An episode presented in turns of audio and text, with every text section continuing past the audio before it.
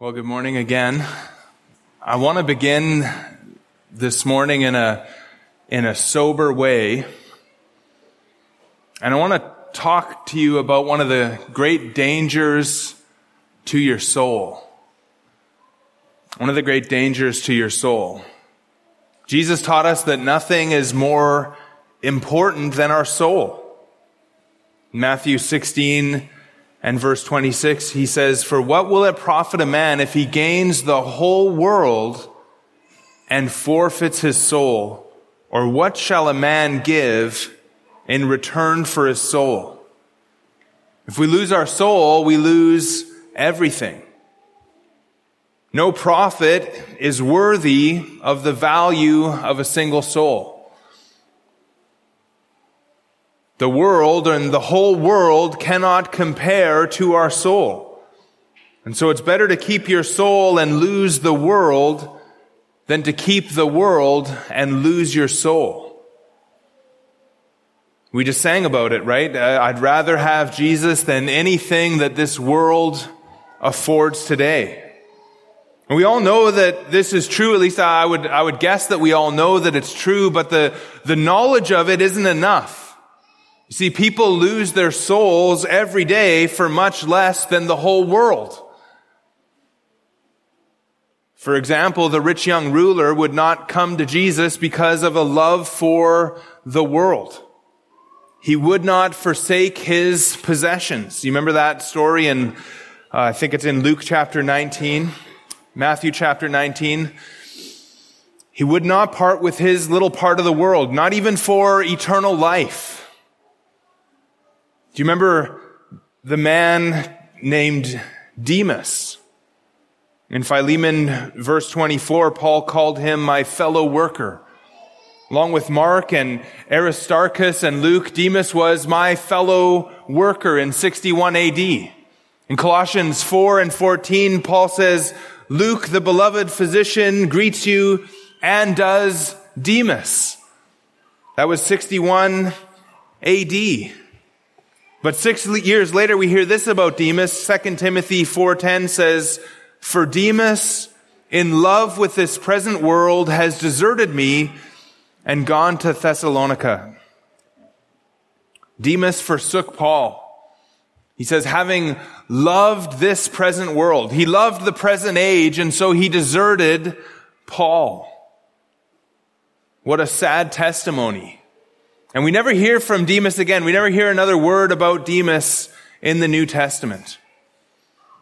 Love for the world will keep you from coming to Christ, and it will make you turn from seeming to follow the Lord Jesus Christ.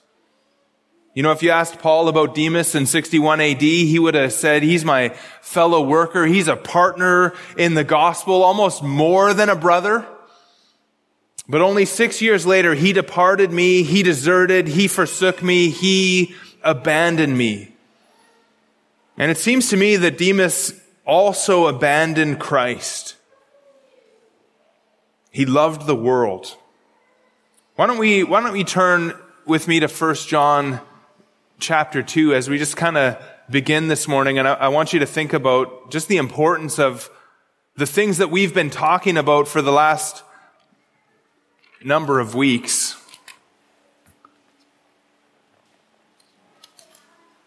First John 2:15 sometimes it's helpful just to see it with your own eyes. Look at look at it there. It says do not love the world or the things in the world.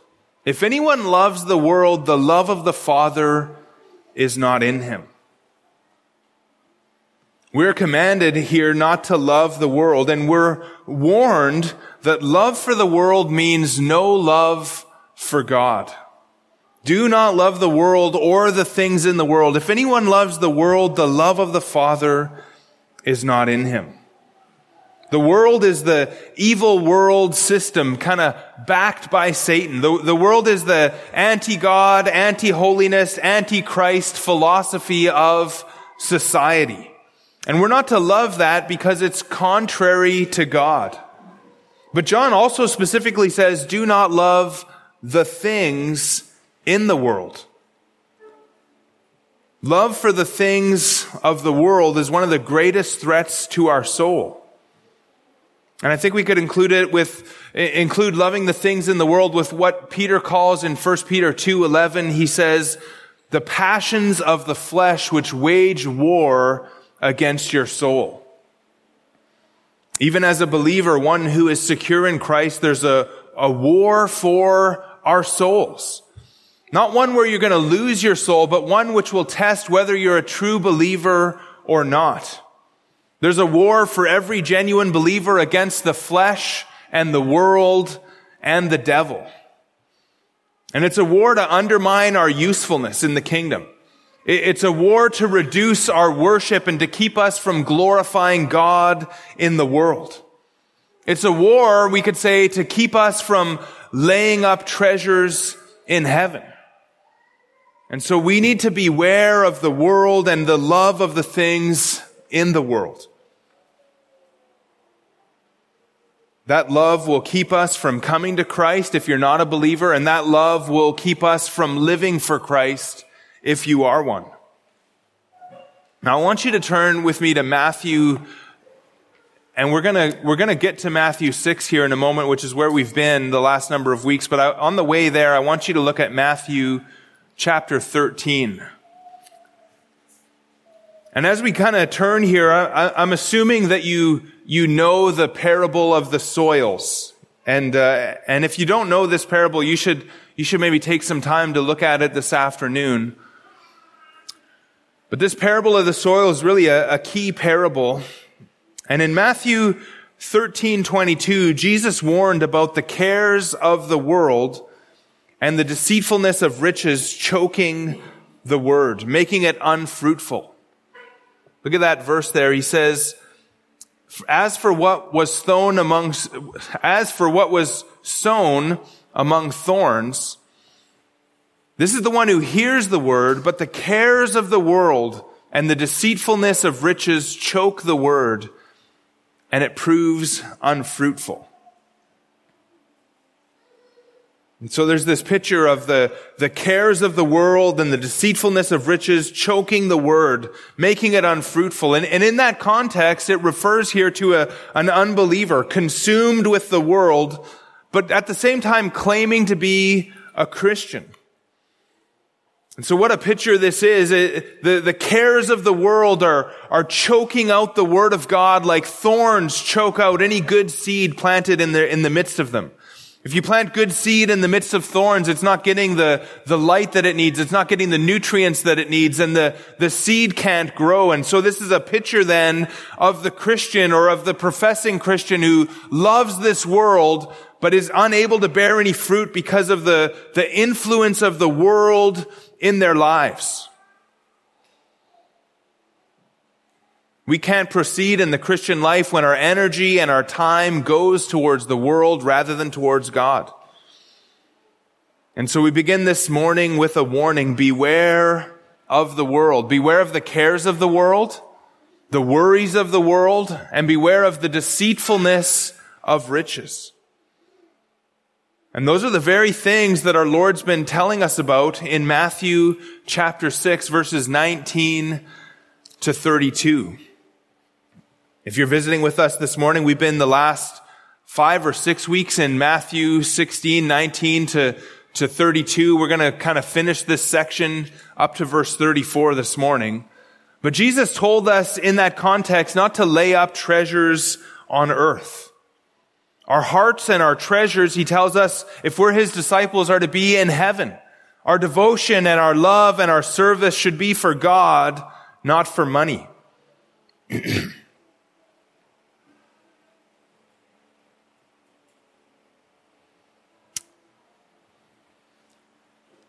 Worldly riches try to deceive us from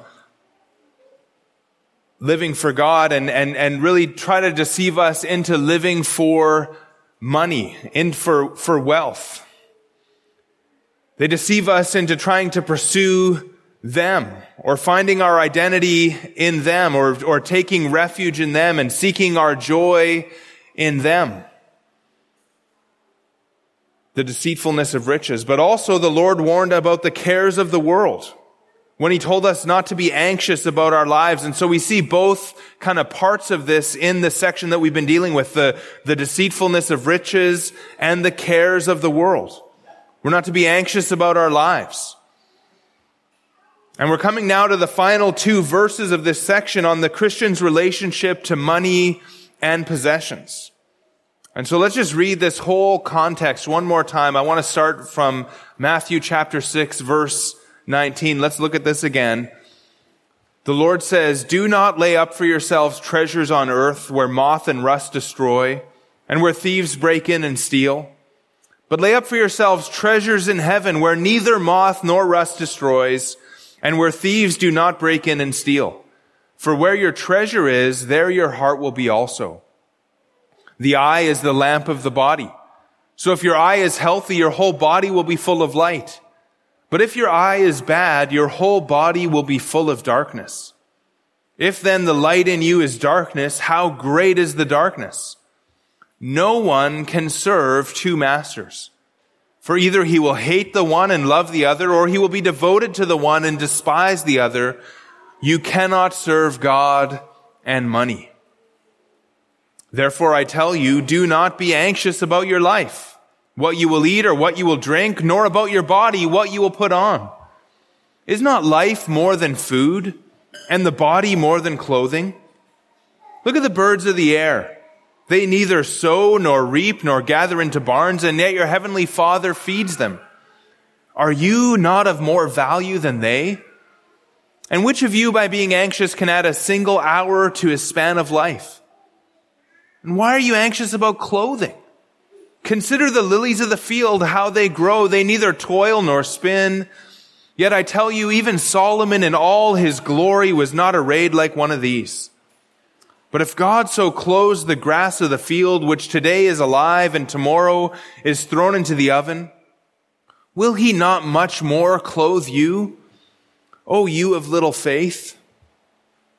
Therefore do not be anxious saying, what shall we eat or what shall we drink or what shall we wear? For the Gentiles seek after all these things, and your heavenly Father knows that you need them all. But seek first the kingdom of God and his righteousness and all these things will be added to you. Therefore, do not be anxious about tomorrow, for tomorrow will be anxious for itself. Sufficient for the day is its own trouble. As I said, today is our, our sixth time in this section. We looked at the command the first time, do not lay up treasures on earth, but lay up for yourselves treasures in heaven. Then we spent another Sunday looking at what scripture says about heaven. And we spent a third Sunday just looking at this whole doctrine of reward. And we saw that whatever we do or whatever we suffer for Jesus' sake will be rewarded in heaven with eternal treasure that will never fail. Temporary service and temporary sacrifice in this life will result in eternal satisfaction in heaven. Even the smallest thing we saw would be rewarded, the smallest deed that we do.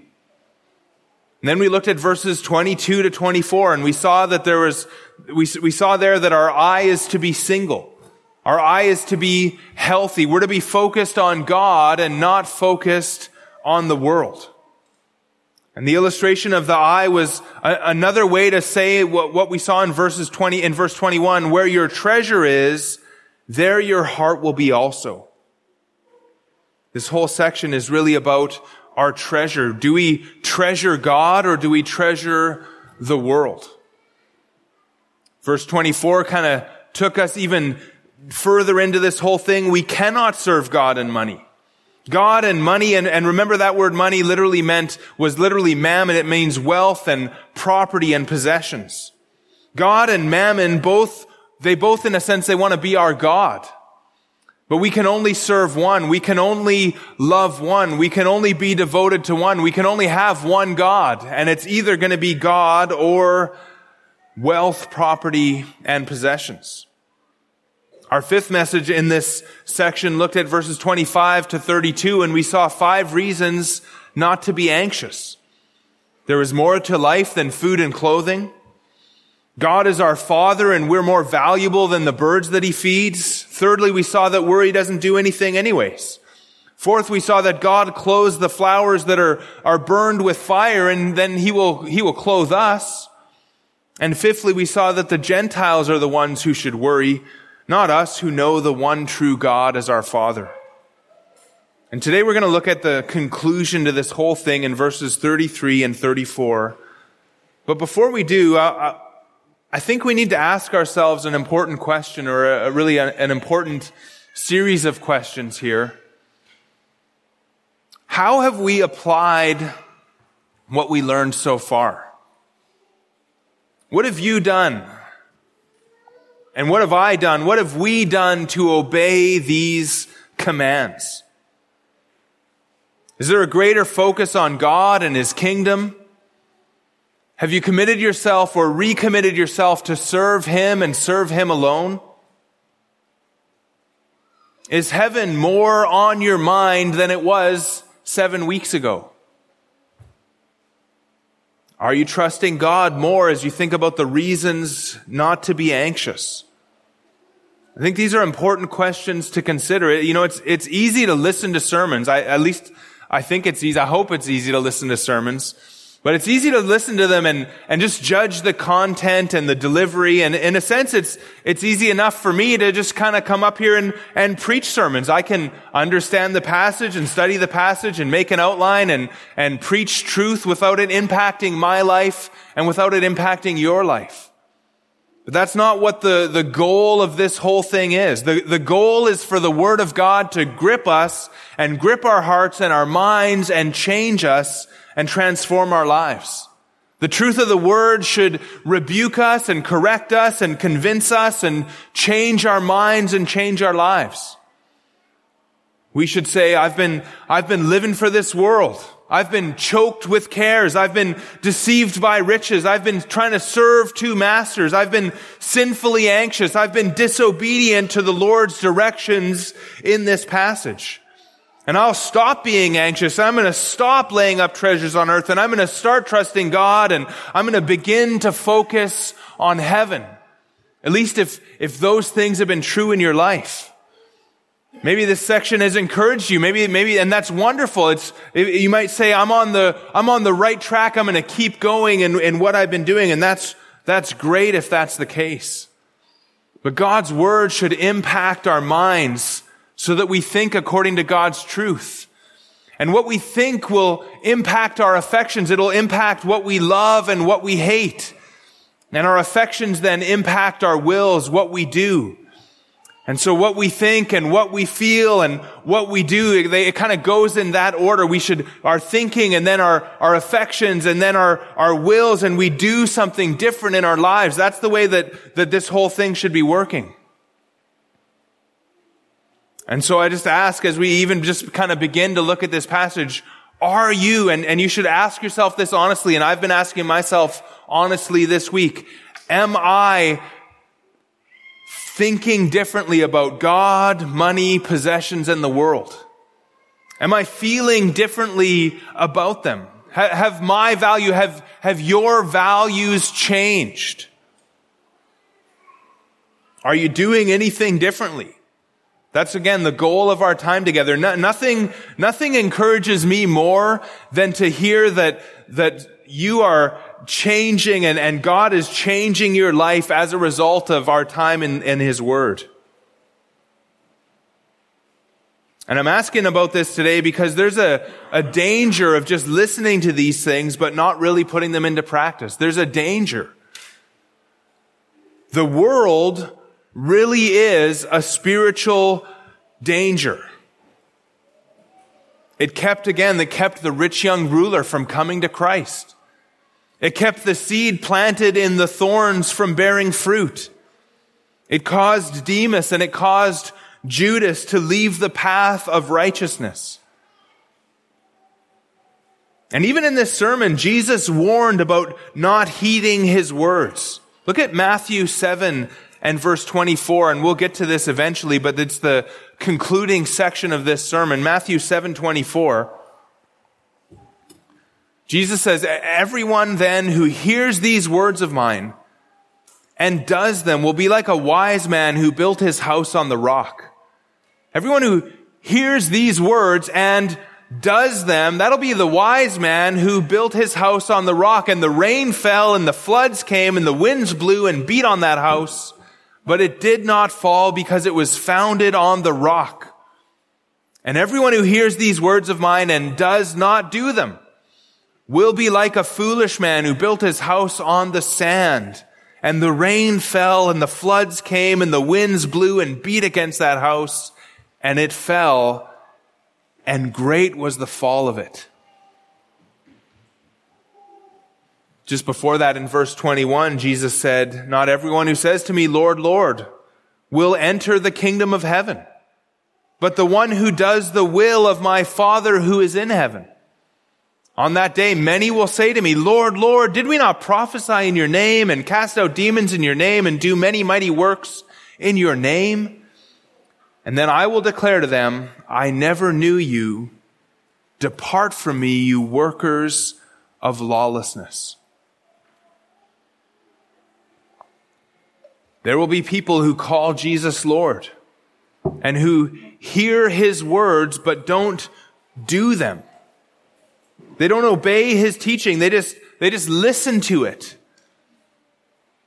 They're workers of lawlessness, he says, but, but even more to the point, they do not do the will of the Father.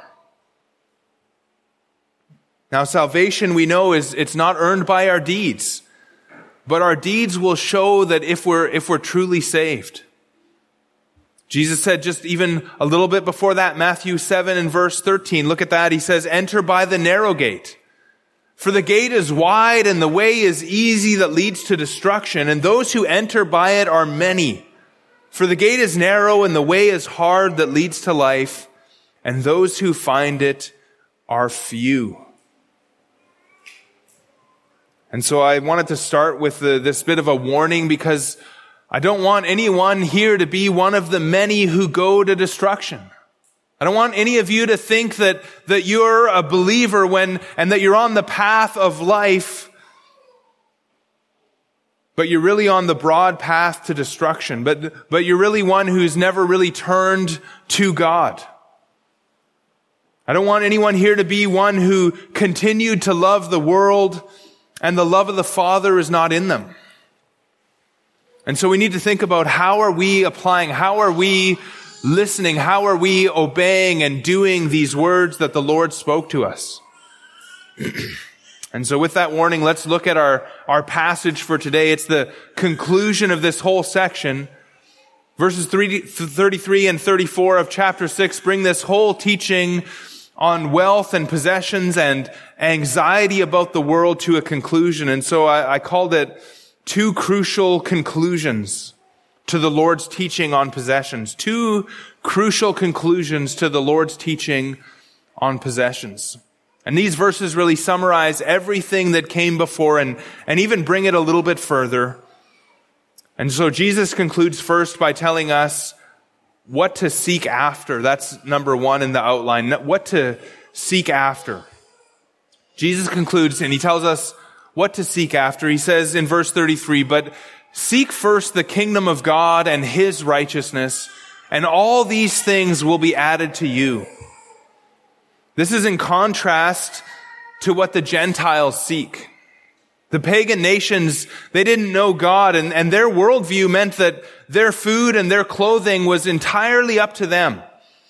If they were going to eat or drink or find shelter, it was really, it was up to them. And so seven days a week, they sought after what they would eat and what they would drink and what they would wear.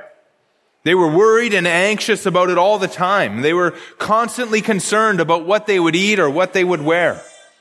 We, on the other hand, are not to be worried about, about those things. We're to be worried or concerned about something else. Our concern lies in another direction. We seek something else. We're to seek the kingdom of God and His righteousness. Now notice there that it says that we seek it first, but seek first. First could mean first in order. First in a, in a sequence of things, as, as in, seek first the kingdom and righteousness, and then after that, seek food and clothing and something else. Kind of like, you know, first seek the, the kingdom, then secondly, seek whatever else. But that's not the meaning of this here. This means first in priority, not, not first in order of sequence, but first in priority. It means that, that this is our ultimate priority. That's the idea of first here. This is something that's to be our ultimate priority. First on a scale of importance in our life. If you could put the priorities of life on a list, in order of importance, if you, you know, just think about what's important in my life. In the order of importance, what Jesus is saying here is that the kingdom and the righteousness of God would be on the top of that list. They would be first on that list. And the idea is then is above all, above the rest. This is quite a statement then, isn't it? The, seek first the kingdom of God and his righteousness. And if you just think about that, think about your life, what would you say is your first priority when you think about your life? What do you seek first? What's your first concern? The word seek, by the way, means to strive for, to aim at, to try to obtain or to desire. And the idea is of of devoting serious effort to realize one's desire or one's objective. And so we could ask, what is your first desire? What is your first aim? What, what do you want in life? The Gentiles, they wanted earthly security, right? They wanted food and clothing and, and comfort in this world, but our aim is to be much higher. We should want, we should desire, we should be aiming at the kingdom and the righteousness of God. Now, just a quick, hopefully quick textual note here. There's a, a, a slight textual issue, and I, I don't know what translation, I didn't really look which translations have what, but two of the oldest manuscripts that we have just simply have the kingdom and the righteousness of Him. And so we would probably translate that his kingdom and his righteousness. In other words, of God is not found in those two early manuscripts. But other manuscripts, more recent manuscripts have of God. And so they, they have the kingdom of God and the righteousness of him, or the, the kingdom of God and his righteousness. Now there's a, a bit of a mix after those first two early ones. There, there's a, some of them have it in different orders and stuff. Some of them have, instead of the kingdom of God, they have the kingdom of heaven.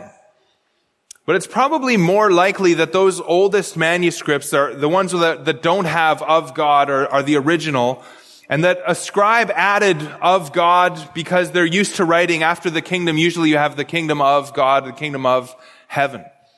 I think it was less likely that the, the oldest manuscripts left of God out, but the later ones kind of put them back. And so, um, of God is probably not in the, the best manuscripts. It's, it's probably not in the original. But whether or not it has of God, it, it's really speaking of the same kingdom. It doesn't really make any difference in what is there. So we've talked about the kingdom before. Seek first the kingdom. The kingdom will begin when Christ returns and reigns over the earth from Jerusalem in fulfillment of the Abrahamic and Davidic covenants. The kingdom will begin as a, a thousand year reign and, um, sorry, the kingdom will begin as a thousand year reign, which will then be handed over to the Father to continue forever in the new heavens and the new earth.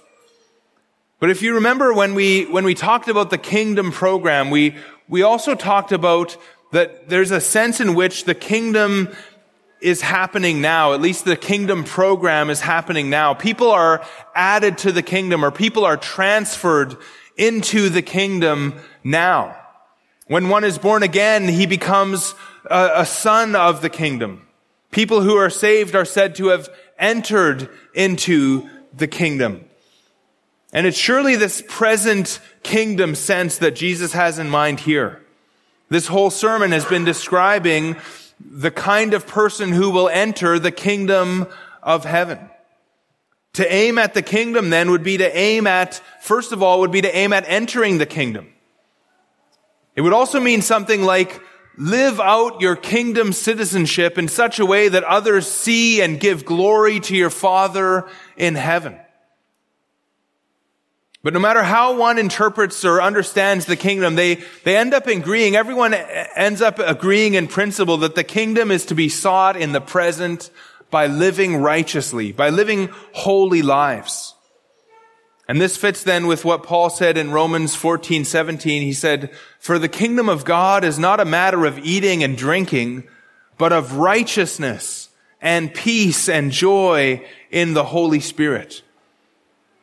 And then in verse 18, he adds, Whoever thus serves Christ is acceptable to God and approved by men.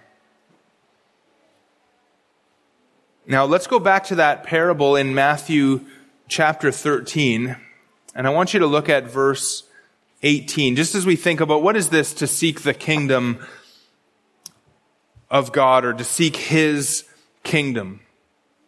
Matthew 13, 18 is the explanation of the parable of the sower. Verse 18 says, Hear then the parable of the sower. And Jesus calls the, the seed the word of the kingdom. Look at verse 19. When anyone hears the word of the kingdom and does not understand it. The message of the kingdom is, is basically the message of the gospel. And so the way to seek first the kingdom is to live by the, the life-changing message of the gospel and then to proclaim that message to others. And so our, our goal is to see people truly saved so that their lives bear fruit. Let's just read this, this whole section on this parable, verse 19. When anyone hears the word of the kingdom and does not understand it, the evil one comes and snatches away what has been sown in his heart. This is what was sown along the path.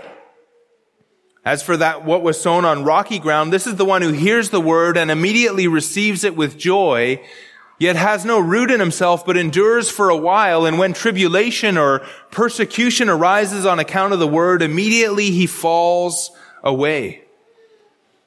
As for what was sown among thorns, this is the one who hears the word, but the cares of the world and the deceitfulness of riches choke the word, and it proves unfruitful. As for what was sown on the good soil, this is the one who hears the word and understands it, he indeed bears fruit and yields in one case a hundredfold, in another sixty, and in another thirty. And so we could ask, how do we seek first the kingdom? Well, I think this is as good a place as any to show what it looks like. We preach the word of the kingdom. We, we preach the gospel. We, we proclaim the gospel. And we, we, when we do that, we look for the result of verse 23.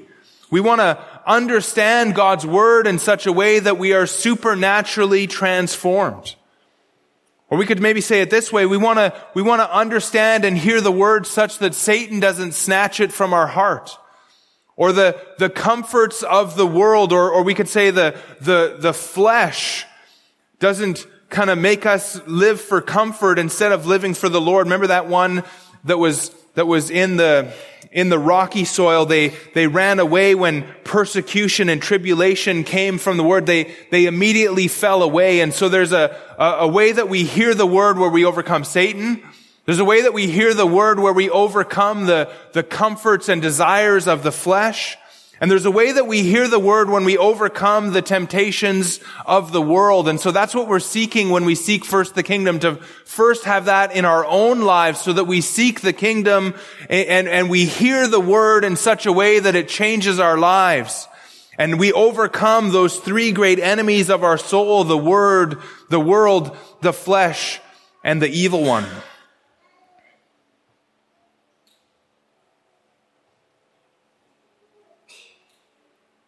So to seek first the kingdom means to hear and understand the word so that it bears fruit in my life. And then also to, to live for Jesus' sake so that that message goes out through me to others. And we do this together really as a local church. This is what our goal is as a local church. We, we do the work of the kingdom. We seek the kingdom and, and, and the work of the kingdom goes hand in hand with the work of the local church where the message of God is proclaimed and we, we try to help one another live according to what God tells us to live in the gospel. So that's the, to seek first the kingdom. And so now let's go on to seek first his righteousness. We seek first his kingdom. Now we seek first his righteousness. And these two really go together.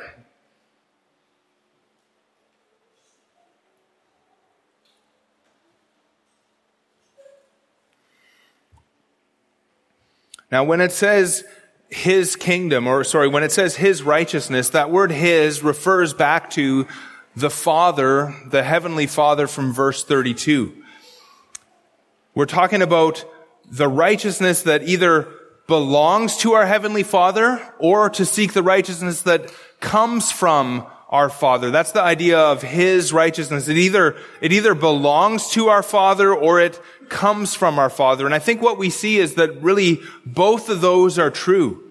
In this sermon, those two things come together. The, the righteousness that we've seen time and time again in this sermon comes from our Father. It's a, a gift that our Father gives to us, but it's also the kind of righteousness that our Father has. It's the kind of righteousness that belongs to Him. Remember Matthew 5 and verse 6 where it said, Blessed are those who hunger and thirst for righteousness, for they shall be satisfied. Hungering and thirsting for righteousness is really the same idea as seeking first His righteousness. It's seeking to live the righteousness of God by the power of God. It's seeking first His righteousness. That's what we saw in Matthew 5 and verse 16 where Jesus says, in the same way, let your light shine before others so that they may see your good works and give glory to your Father who is in heaven. To let our light shine is to, to, to live righteously in this world such that people will recognize that our righteousness is some, not something that, that is a human righteousness, but this is something that God has done. And so they give glory to God when they see it. In Matthew 5, 17 to verse 48, the, the righteousness that we are to have was the, a righteousness that exceeded that of the scribes and Pharisees. It was to be concerned to live righteously, not merely externally, but also internally in the desires and the thoughts of our heart. In verse 48 of Matthew 5, Jesus says, therefore, you must be perfect as your heavenly Father is perfect. The righteousness of God, the, the righteousness that God gives in our salvation is, is also patterned after the perfect righteousness and holiness of God. Ephesians 4:24 says that the new self is created after the likeness of God in true righteousness and holiness. And so we're to seek first the righteousness of genuine salvation, we could say. The righteousness of genuine salvation. And we're to seek first to live as God calls us to live in this Sermon on the Mount. We're to seek to be who we have been saved to be, I think is the idea. I think that's, that really kind of captures it. We're to seek to be who we've been saved to be. And that means that everything that we think and say and do is to be done for the glory of God. We're to be like God who is perfectly righteous, or if you prefer, we're to be like Jesus Christ who lived perfect righteousness as a man. And that's really then our aim, our goal, our desire in life. To seek first His kingdom and His righteousness means that, that first importance is given towards living righteously and serving others for Jesus' sake. It means first that I, I try to live how Jesus calls me to live in terms of my character and who, in terms of who I am and also in terms of, of what I do in this life, in terms of what He has gifted me to do in terms of serving Him. It, it has to do with being who I am and, and doing what he's called me to do. And it means that that comes first. That comes, that's my number one priority. To live for his kingdom, to see his gospel go forth, to be holy and to do what he's called me to do. That, that comes first in my life. And if, if we do that, Jesus says, then all of these things will be added to you. And of course, these things there means food and clothing. Now this seeking first his kingdom and his righteousness, it, it doesn't mean that we quit our jobs. Righteousness includes working for a living. Righteousness includes raising our families and doing all those things that God has called us to do. But our thoughts and our, our energies in, in those things, we, we,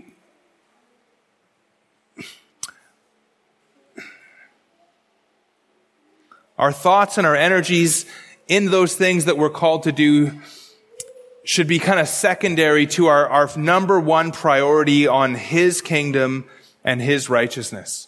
And if we do that, God will give you what you need. God will give you what you need. Along with His kingdom and His righteousness, He will, He will provide our needs. And that leads then number two, secondly, Jesus concludes by telling us what we're to, to leave alone. And so we saw what we are to seek his kingdom and his righteousness. And if we do that, all these things will be added to us. And now, number two, what to, what to leave alone. He says in verse 34, therefore, because of what I just said, because of everything that went before, do not be anxious about tomorrow. For tomorrow will be anxious for itself. Sufficient for the day is its own trouble. We're to seek after the kingdom of God and His righteousness, and we're to do that continually, by the way. That's a present tense. Seek first, continually, habitually seek the kingdom of God and, and His righteousness. But as we do that, we leave anxiety behind. We're to, to leave anxiety alone. This is the third time in this section that Jesus says, do not be anxious. Verse 25, therefore I tell you, do not be anxious about your life.